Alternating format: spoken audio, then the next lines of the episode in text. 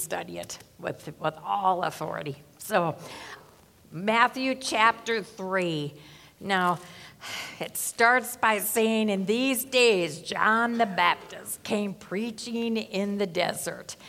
And how, how Matthew is going to just prove again that prophecy talked about John, um, knew who John was and what his, his, his theme and message was going to be, and he was quite something, that John the Baptist. I mean, if you kind of thought about it in the first question when I said, Who was he? You can't help but think about how he came to be. His mom and dad, Zacharias and, and Elizabeth, how that miracle happened. Those elderly people not even being able to have children, and then in their old age, even then they had John the Baptist. And, and so, extraordinary miracle. And John had a specific job to do. There is no doubt he was set aside for this job. And that was what? He was going to be the forerunner, the forerunner. He, he was actually going to be the last prophet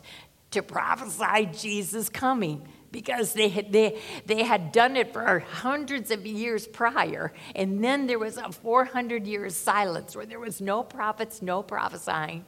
And then John the Baptist comes on the scene. So even though it's New Testament, it's still the, the last of the Old Testament prophets because he was then going to foretell, like all the other prophets, the coming of the Messiah.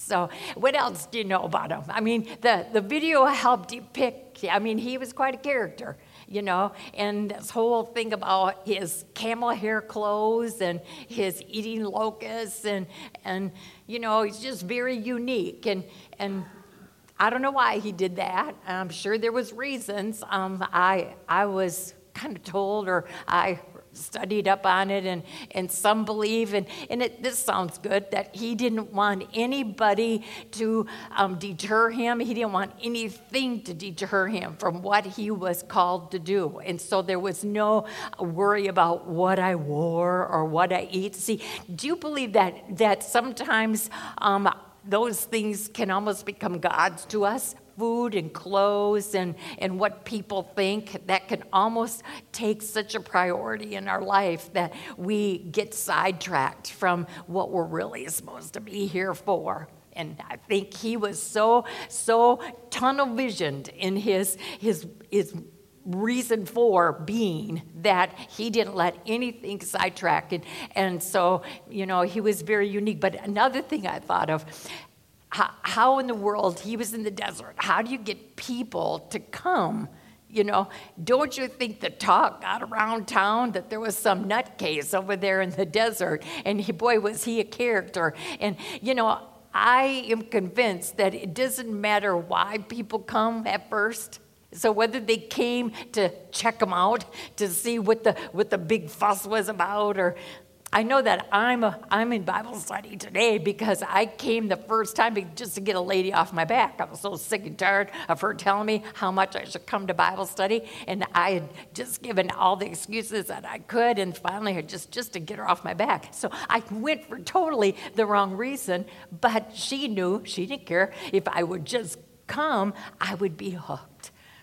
And sure enough. And so the same thing with these people. They would come if for whatever reason and I really don't care why people come the first time because I know that God's word and his spirit will hook you into the truth of things and then he will take it from there.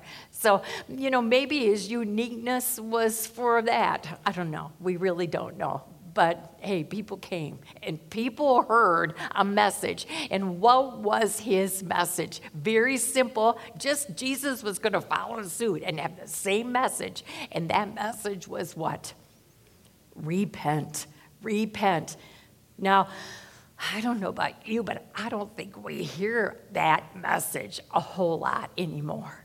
We don't hear, because we don't want to hear about, oh, repent. You, what do you mean I got to take a look at myself? Oh, you mean I, uh, I got to confess? I, you mean I'm a sinner? I mean, I think we know that, but yet we don't, we don't really want to go there.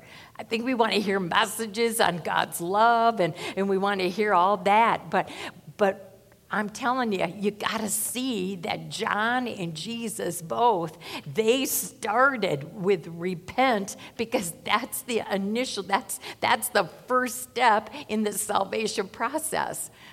You know, we talk about this many times. You've heard me a bazillion times say how that, that day that of our salvation is a hard day. It starts as a, a real difficult day because for the first time, maybe, you're confronted with who you really are, and that is a sinner. I mean, all have sinned and fallen short of God's glory. There's no getting around it. We all come to the cross needing a Savior. And, and the gospel message is we have one. If you ever need to know what gospel means, you know, I know, it's, it's good news. But if you really want beyond that, the good news, the greatest news ever, is that we need a Savior and we have one.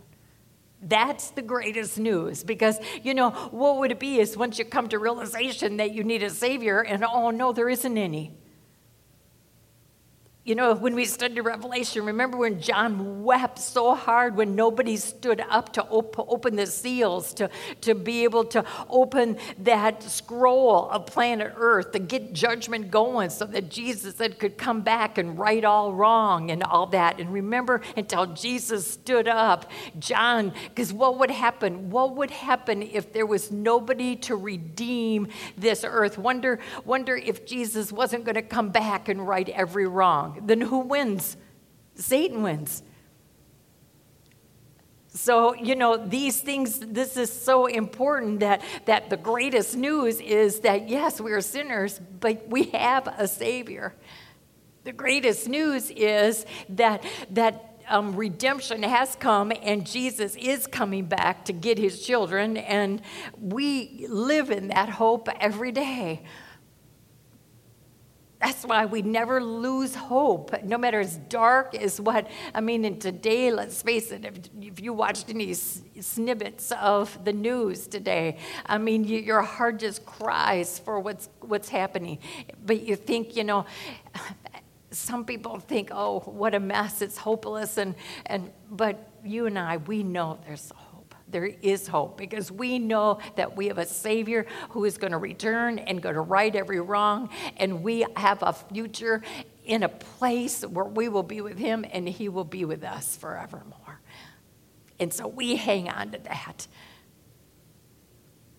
So here, John the Baptist makes sure he's not afraid. Jesus is not afraid to say, You need to repent.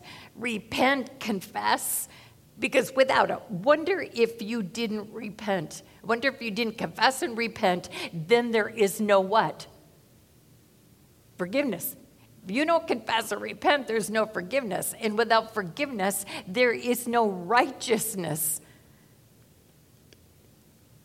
you know, tonight we went into God's presence. We went before His very throne of grace because we were wearing, and that's why we sang the songs we did tonight. I wanted you to catch that word, righteous. My hope is built on nothing less than Jesus' blood and righteousness. We have, we have been made right. And then when we shall, when he shall come with trumpet sound, oh, may I then in him be found dressed in his righteousness. We will be dressed in his righteousness faultless to stand before the throne. That's, that is just truly um, unexplainable. That's grace with a capital G.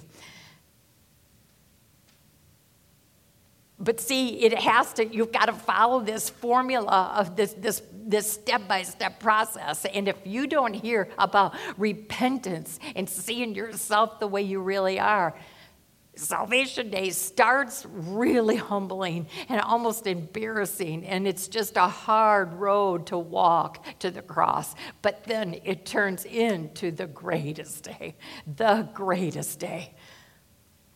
When he stands you and I up and turns us around and know that we have now been given the gift of his spirit, and then he, we can start the kingdom of heaven, and this is what else he preaches Repent. The kingdom of heaven is near, he says. what is he talking about? The kingdom of heaven. When you, when you think of kingdom of heaven, I think we automatically think of heaven, something that is over there. And we know we'll be there, but until then, but no, the kingdom of heaven, he says, is near. I think while we're on this earth, until we get to the place of heaven, we start our kingdom of heaven with a relationship with the Savior. That's where our kingdom of heaven starts because he says here, repent, for the kingdom of heaven is near. So the kingdom of heaven isn't something we're waiting for. The kingdom of heaven starts the second we've come to the cross and begin that relationship with Jesus. And then he, through the power of his spirit, then starts us on a discipleship and a maturing to know him better I still go back to those wise men last week. I am so taken with those wise men. And, and, and I'm thinking, why were they called wise men? Because what we studied in Proverbs, wisdom is when you listen and you believe what you've heard and then you obey it.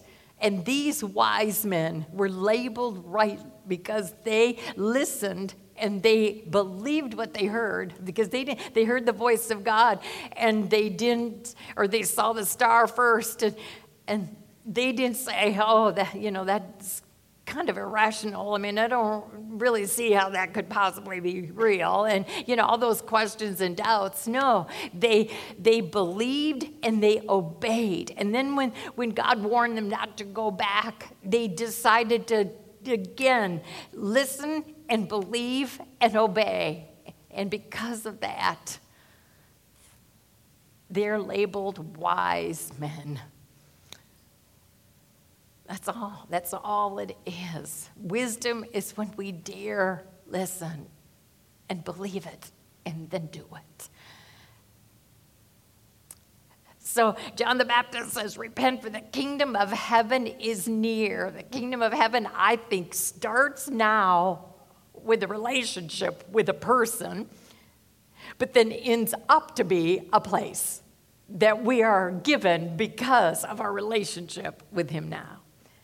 So, uh, kingdom of heaven now is Jesus. And then the kingdom of heaven, when we get to that place, we're there because of Jesus. So that's the kingdom of heaven is near. This is he who, who was spoken of through the prophet Isaiah oh, Matthew is so good about recalling those, those Old Testament prophecies and how he's just kind of bringing us right into the new, new times here but saying, look, look at the details. Look what Isaiah said thousands, you know, hundreds of years ago. Listen to what he said a voice of one calling in the desert. And then look at the first line of tonight's lesson. In those days, John the Baptist came preaching in the desert. Isn't that something? And then what was that voice saying? Prepare the way for the Lord. Now, they would understand that. They would understand it back in Isaiah's day, and even, even now they would understand because prepare the way for the Lord. But see, whenever a king would be coming to a town and he would be going down certain roads, oh, that little town had to prepare. They would have to redo roads and make, make sure everything was perfect. They, they would have to really spend time getting things ready, preparing for the king that was coming. So, you know, they would understand that when John is, is starting this, he's talking about a king. The wise men knew, even though Jesus was from a baby to a toddler, we don't know for sure. But, I mean, he certainly didn't look kingly, and yet the wise men knew who he was and they were overjoyed and worshiped him. There was probably, you know, toddling away in his diapers, and there are those wise men were worshiping him because they knew. And so here, John the Baptist, Isaiah knew John the Baptist, you better prepare, get ready. He's here. He, he's, he's coming and make straight paths for him. I think there he's saying, get your heart ready Prepare that heart. Get your heart ready. Get your mind set for this. And then John's clothes were made of camel's hair. He had a leather belt around his waist. His food was locusts and wild honey. People went out to him from Jerusalem and all Judea and the whole region of the Jordan. When they heard that message, when they heard him firm, I mean, he didn't spare any words. I mean, he didn't flower things up. He, he didn't say what itching ears want to hear. He dared say the truth. And the thing is, look what happened. People were confronted with themselves, and out came confession. Confessing their sins, and they were baptized by him in the Jordan. Now, where did he get this kind of boldness? I asked him because, I mean, he was so bold and he was so confident because, because, because look, when he saw many of the Pharisees and Sadducees coming to where he was baptizing, he said to them, You brood of vipers. I mean, that took a lot of nerve because I think the video helped us see when you looked at those religious leaders in all of their robes and finery. If you looked at their faces, what did, it, what did those faces say to you? They were pretty smug, weren't they? They were pretty self confident. They were, they were thinking, how ridiculous is this man? They were so caught up in themselves. I, you talk about the difference between wise men and King Herod last week. Look what a difference. Those who are listening to the Lord versus folly. And, and then look at the consequences. In here, tonight's lesson, you see the same thing. You see the contrast between John the Baptist, who is a, as real as they come, no pretense, knows his place, knows what his job is, and then you've got these religious leaders in all of their in all of their robes and finery, and yet they miss the whole point. They're such fakers, and that creates a point, if you ask me. A danger. I think that we in West Michigan, we're, we're living in dangerous territory. I really do. As privileged as we are in some respects to, to have churches on every corner and, and to be called a religious area and all that, but boy, I'm telling you, it is dangerous because so many think that they're just so fine because they live here or they, they attend such and such a church or they do such good works or they follow the traditions of their fathers. And they don't even realize that they're not, you know, they punch in maybe for an hour here. They don't understand that this is serious. This is a whole life change. And I think through this whole baptism in chapter three, it's not the water that does anything, it's the whole concept that Jesus is trying to get across. John says, I baptize with water because to me, this says something. This says that even though the water can't do anything, you're making a stand, you're making an identity, you're going down in that water, your old self. And you come out of the water, a new life in Christ. So it's symbolic. We know it's not necessary for salvation, but I think this whole chapter is trying to, you know, this whole thing of Jesus and the gospel, this is brand spanking new. And Jesus, as we go through Matthew, he will, he will do many different ways to get his point across. And I think in this particular chapter, you see he uses baptism as you go in one way, your old self, and you come out. I mean, that's what, that's what he has come to do, to change our lostness and make us found. You know, you have to seek. We talked about seek last week. We saw the wise men seek. And we said something about that word. And we said that it is a word that means work and effort. It just doesn't mean you look for. I mean, seek means it's more intense. You're not going to give up, you're going to seek. And Jesus himself said that when he can see that kind of desire in your heart, he promises what? We sang it tonight. You can be guaranteed. That's why that first week I said, Do you really want to be healed? Are you really going to seek that these words are going to affect you?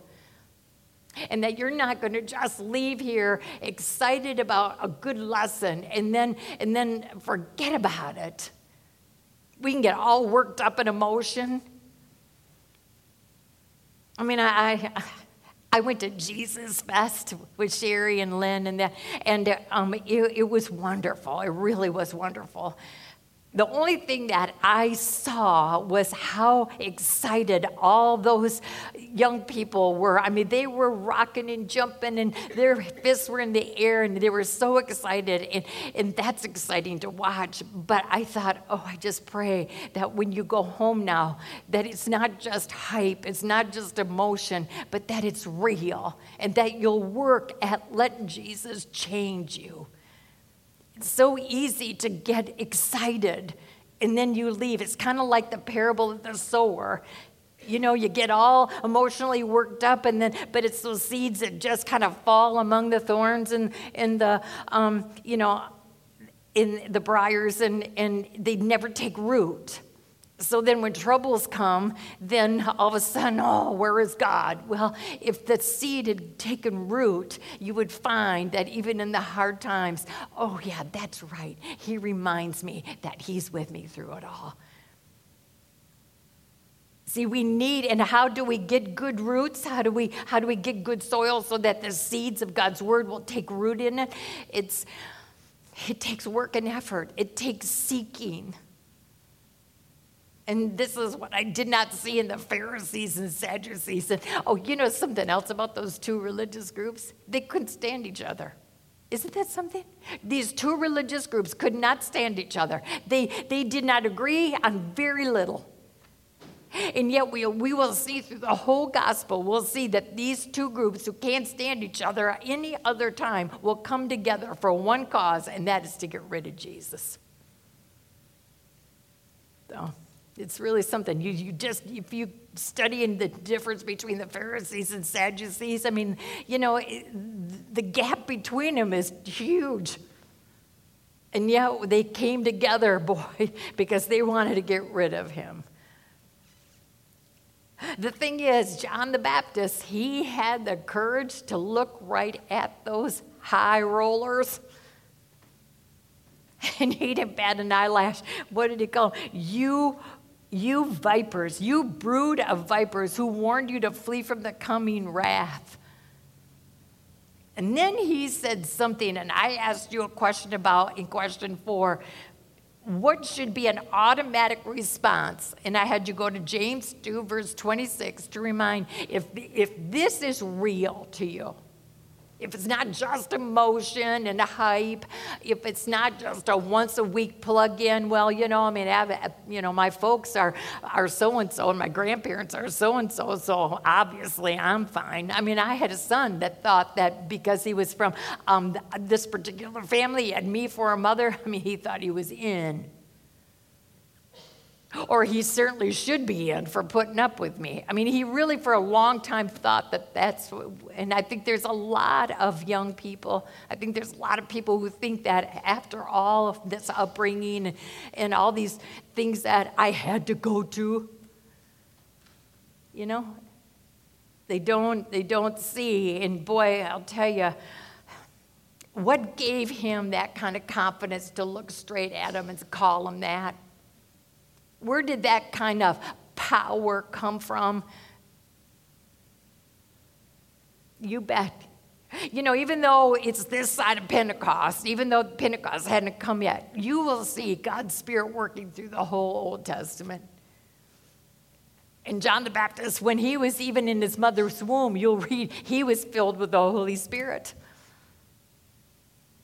So you know that when you are sure of something, John was so sure there wasn't a doubt in his mind. When do you when do you back away? When do you when do you shut your mouth? Usually, you when when don't you dare say anything when you're not sure?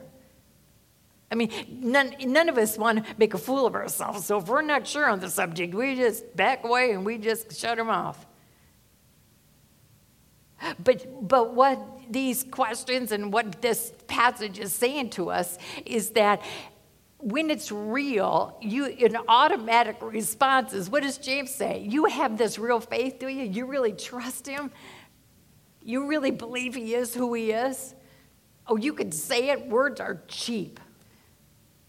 But what's the proof? What did he say to these guys? You're walking around and all your haughtiness and, and all of your high education and, and all of your quick Bible verses and all that kind of stuff. But you know what? If it doesn't take root in your heart, it's not real. And boy, he, he called them on it. He said, "You know what? what's happening? You know, you know why it's so obvious is because words aren't cheap. What is the proof of real? What is the proof of real? What does he say? Your actions. It's the fruit. He says here. He says, and that's what actions are. He warned, who warned you to flee from the coming wrath? Produce fruit in keeping with repentance. In other words, he's saying and fruit, when he says the word fruit, what's he talking about? Fruit of the Spirit. So he's saying you're going to watch yourself love unconditionally. You're going to watch yourself have joy when you're not even happy. You're going to watch yourself have peace in the middle of a storm. You're going to find that you have patience. You're learning how to wait on Him instead of jumping the gun. You're finding that, that not only are you kind, you're, there's, it's not just being nice, it's you're willing to be selfless.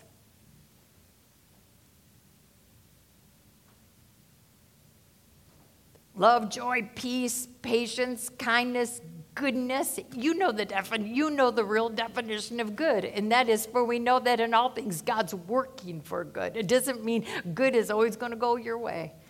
Good is God's good. Faithfulness. You're gonna, you're gonna live by faith. You don't even need to see because you, faith is being sure, not of what you can see, but being sure of Him. You don't need to see, you don't need to understand because you know Him so well. You've got a confidence, you've got a hope in Him. That's all defined in Hebrews 11 1 when you want to know what faith is.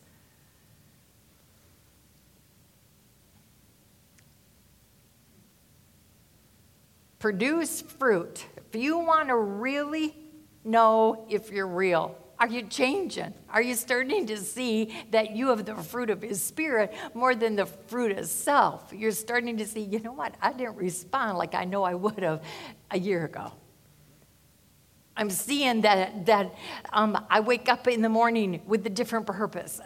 I see myself in such a different light, in, with such different worth. I find that the joy of the Lord really is my strength today.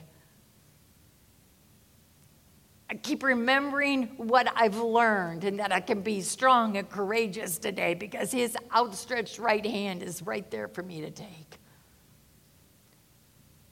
that he'll see to it that I can do all things today through him who will give me that strength. And, and he will supply what I need, whether it's physical or emotional or, or mental or spiritual. He promised to supply what I need. He will never call me to do anything today without giving me what it takes. Oh, yeah, that's right. What a different way. John the Baptist says, you know what? You can quote it and say it all you want, but it is of no value at all if it doesn't take root in the good soil of your heart. He says, and do not think you can say to yourself, oh, I'm telling you, he just, he cut right to the chase because he, he knew what they were going to say. Whoa, what right do you have? We're children of Abraham. We have Abraham as our father. So I, I had you. I know this was kind of a hard question. Uh, maybe, maybe not. But I wanted, if you put that in today's English, what would, what would be, what would John the Baptist say to you today instead of saying, um, what excuse do we say instead of saying we have Abraham as our father? What would be a, what's our what's our good excuse today? Exactly. I go to church. Yeah. What's another one? I went to Christian school. Um, look at all the good things I do. Um, I'm a good person. I mean, you know, the lingo today is very similar to this right here. And, and with the way John the Baptist answers it, says, I tell you that out of these stones, God can raise up children for Abraham. You know, Paul, to me, helped me understand that whole thing about credentials. I remember talking about it before in one of the one of the lessons in the past couple years. But you know, Paul would list. He would say, you know, if anybody, if you could look at somebody with all what they've done and all their training, you know, all of his learning as far as um, being taught by Gamaliel and being born of the tribe of Benjamin, and he was a Jew, one of God's chosen people. I mean, he just went on listing all of. I mean, after all, and and then he says, and you know what? I count all of that for nothing because as great as they were, they could only lead me to the one who could save. And you know what, Paul? He had to get knocked off his high horse. And we, we see that in Acts chapter 9. I mean, he literally had to get knocked to the ground, which I think is so symbolic of getting knocked off your self high horse. Your high, your high religious horse and he had to get knocked right down. He had to be blinded for three days, let him sit in a room in darkness for three, days, and let him think about that. You know?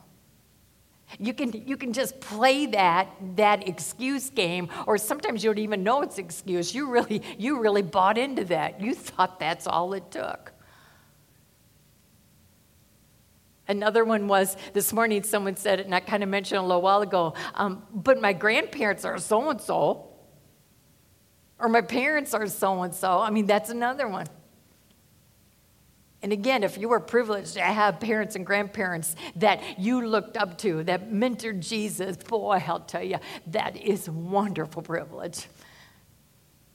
But still, they couldn't save you. So, I mean, all of these things I thought really kind of went in the same thing. And then this is what John says. And again, he didn't spare any words to them. He said, I tell you that out of these stones, God can raise up children for Abraham. The axe is already at the root of the trees, and every tree that does not produce good fruit will be cut down and thrown into the fire. That should be chilling that what a picture John the Baptist said. I mean, picture an axe, and it's right there. It's already, that blade is right there. And if that, in other words, if, and pretty much that's judgment. It's when the wheat and tares get separated. I mean, Jesus is going to say, hmm, who's real and who's not? He's going to know. And we'll get more into that in Matthew 7 21, because, oh, when Jesus says this, not everyone who says to me, Lord, Lord, is going to enter the kingdom of heaven. Only those who do the will of my Father. We got to say the whole verse. In other words, it's exactly what John the Baptist's message is. You got to have fruit along with your repentance, or it's of no value. And if it is just a bunch of hot air, if it's just, if it is just a bunch of words, if it's just a bunch of, of pretend religion, the axe is right there. You know, I've done Matthew before, but I've never seen it as serious as I've been seeing it now. And I think in our day and age, and maybe where I've changed and what's happening in our world and everything, that all comes, you know, to play here. But boy, do we need to hear this message now. I mean, you can pretend judgment isn't going to happen. You can, you can, you know, sing the songs about what a day that will be when Jesus I will see. You know, that is not going to be a great day for a lot of people. Sure sounds good in a song, but if you've been a fake, if you've never gone to the cross of Christ, if you never really knew what gospel meant, the greatest news that you have a Savior and you need one. If you never grabbed a hold of that, then I'm telling you, that's, that's, a, that's going to be some, something when you're face to face with Him. John says, I baptize you with water for repentance. In other words, I can only do that. That's, that's the only thing that I'm humanly possible. I can only baptize with water, but, but that's okay because I want you to see what, what's happened to you. When you confess and repent, your sins are washed away. But after me will come one who is more powerful than I, whose sandals I'm not fit to carry. Did John the Baptist know his place? You know, you know when you think of human human nature here, you know John is getting a lot of crowds. He is getting many followers, and he people are standing in line to get to talk to him and to and to have him baptize them, and he is getting really popular. And what happens? What's the danger when you start getting popular by man? All of a sudden you start thinking you're kind of good at this. and unfortunately, we've seen it more than once. When wonderful preachers or wonderful, they start right in, in the popularity or whatever, just took a hold of them and thought that they could do them. We saw with King David when he lost his humility and said, You know, I don't really feel like going to war today even though that's what the Lord wants me to do. I'm King David. I mean, whenever you get to that point, it is a danger zone. But, but John the Baptist didn't ever go there. That's why you can see he was so, so committed. He was so allowing God's Spirit to show him his job and his purpose he knew that there was someone coming. I mean, I mean this is something, it would be like me saying, um, Oh, you got to go hear so and so. They can sing a whole lot better than me. So don't come to my concert, you go to theirs. Because they are so much better than me. They'll be able to minister to you far better than I can.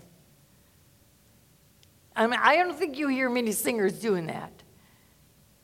That's why John the Baptist is such a good person to learn from because he, he, he knew his place and he knew that someone was coming that was greater than he and he was going to become less and less. To, to say that, that's what he actually said. I will become less and less and he will become more and more. That's having it right. He, you know what humility, that's why humility is such a beautiful thing and it's really so simple. Humility is when you just stay in your right place and you let God stay in His. And you never get the two switched. Humility is when you know that you have a sovereign God who's in control of all things, and believe it or not, you're not. That's when humility is a beautiful thing in your life. Hmm, it sure was in John's. He said, He will baptize you with the Holy Spirit and fire, and with fire. I know that for some conservatives, it's so that that phrase baptized with the Holy Spirit is, is such a scary thing. But I'm telling you, when it became scary, is because people had it all wrong. They said that it was something separate from salvation. You needed another experience. What are you given immediately at your conversion? You are given the gift of what? The Holy Spirit. And every morning, that should be something that you and I, along with the full armor of God, that we ask for another baptizing of His Holy Spirit. Because what does that mean? It means He covers you. inside and out. You are covered with God's Spirit because then there is no room for what? Yeah, there's no room for self. So that baptism with the Holy Spirit is something that you and I should want and ask for all the time. And then to be, to be baptized with fire. Now, fire can do two things. What do we know? What's the good thing that fire can do? Purify. It can purify. And you know, our Lord knows just how hot to get that fire to in our lives. But He will, he will purify us. And we also know that fire can destroy. Now, isn't it so wonderful to know that when you are baptized with fire, what does He want to do with our sin? That fire can destroy our sin and purify our heart and mind. So never be afraid of that phrase, baptized with the Holy Spirit and with fire. Oh, it's, all, it's just what, exactly what we need. And then he said, he comes back to this subject. You know, he talked about the axe that was at the root, and he says, His winnowing fork is in his hand, and he will clear his threshing floor, gathering his wheat into the barn, and burning up the chaff with unquenchable fire. You know, there's where the definition of fire, you're talking about a fire pit that will be opened in Revelation 20. So, um, he makes that point very clear. Two choices. Jesus did everything necessary. Now it's up to you. What are you going to do? You're all lost. What are you going to do with this cross? Are you going to take it for what it did and accomplish for you and become real in this? and, and, and surrender yourself because of what he, he, he allowed you to live instead of die. And he now asks in return, or really demands in return, ourself. Or are you going to say, no, I think I want to control it myself? Well, I think Matthew 3, John the Baptist makes it very clear there's only two choices here, but then you see two different consequences of your choice. Then Jesus came from Galilee to the Jordan to be baptized by John, but John tried to deter him, saying, and you, it's very obvious. I mean, I'd have thought the same thing you would have too. He said, I need to be baptized by you, and do you come to me? And Jesus replied, Let it be so. It is proper for us to do this to fulfill all righteousness. So, in Jesus' way, he was saying, John, I want to start here, and I want them to see what baptism is all about and what's necessary. That's why I came, is to take their sin and wash it away and take their place. I will take on what they deserved. So they can be right. In and of themselves, there is no way that, that, that they would become right but I'm coming to fulfill righteousness so that every one of these people have the opportunity to be made right. I will fulfill that. I will take the place. Oh, well, then John consented. And I thought this was so beautiful the way the video depicts Jesus going down, but then it's like it went into slow motion when he came out of the water and he he knew exactly what was happening. Now he's 30 years old right now and he is ready to start what? His ministry. That's right. He knows exactly what he's come for. He's going to have three years that he's going to teach the best he can. And he comes out of that water ready and willing. But then look what happens. I think we see that look on his face because what does the Bible say happened? He looked up and you saw this unexpl- un- uh, this beautiful face of joy. Because what happened? When he looked up, what did he see? Heaven open. Sometimes when, when, when you hear about people who, right before they pass away, you sometimes hear in, um, stories about how something comes over their face and they could, they, it's like, well, heaven opens and they are seeing something extraordinary. I think Jesus, when, when he came out of the water and he was ready to do what he was called to do, and he saw heaven open, do you think this was affirming to him? Do you think you, you heard, you see the Trinity right now come into fruition? You, you really see the Godhead in three distinct parts for your salvation and mine. It's like God, in all of his sovereignty, was willing to divide into three Godhead because each one had their own distinct job for you and me. I mean, right now I see God the Father. I see Him who was willing to say, you know what, I love them. I love those people. And so uh, this is my plan.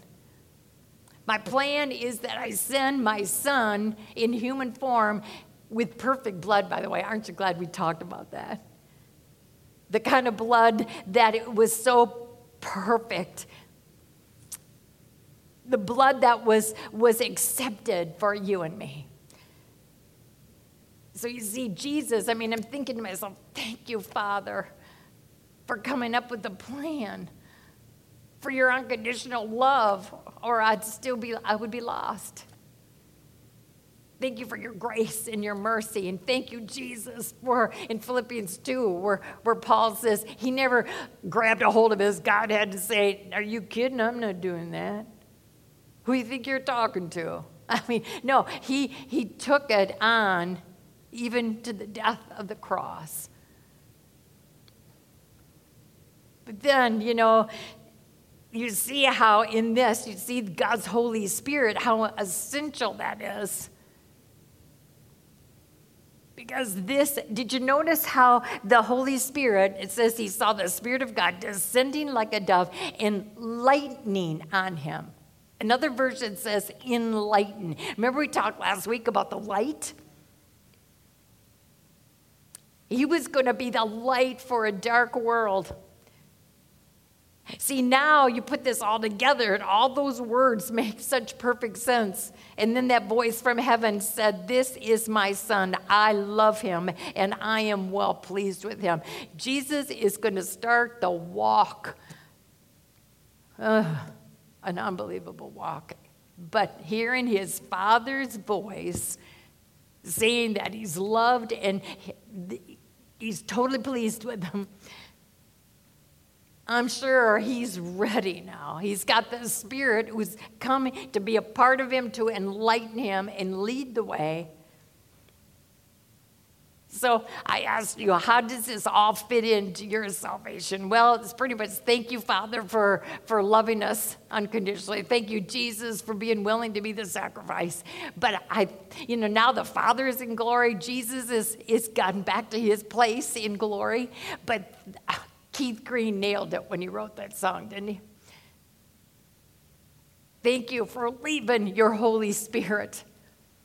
I'm reminded of that the story that we did in Acts 1 last night when, when Jesus, when he right before he descended, he said to his disciples, Go to Jerusalem and you wait for me. Don't begin your ministry, don't begin anything. You go there and wait until the Spirit, till the gift comes.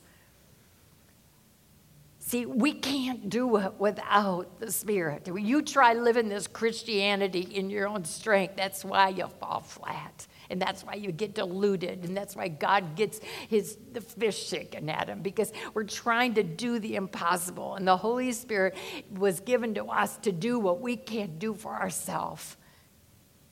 So thank you, Holy Spirit, for staying here within me until my work on earth is done. What a lesson.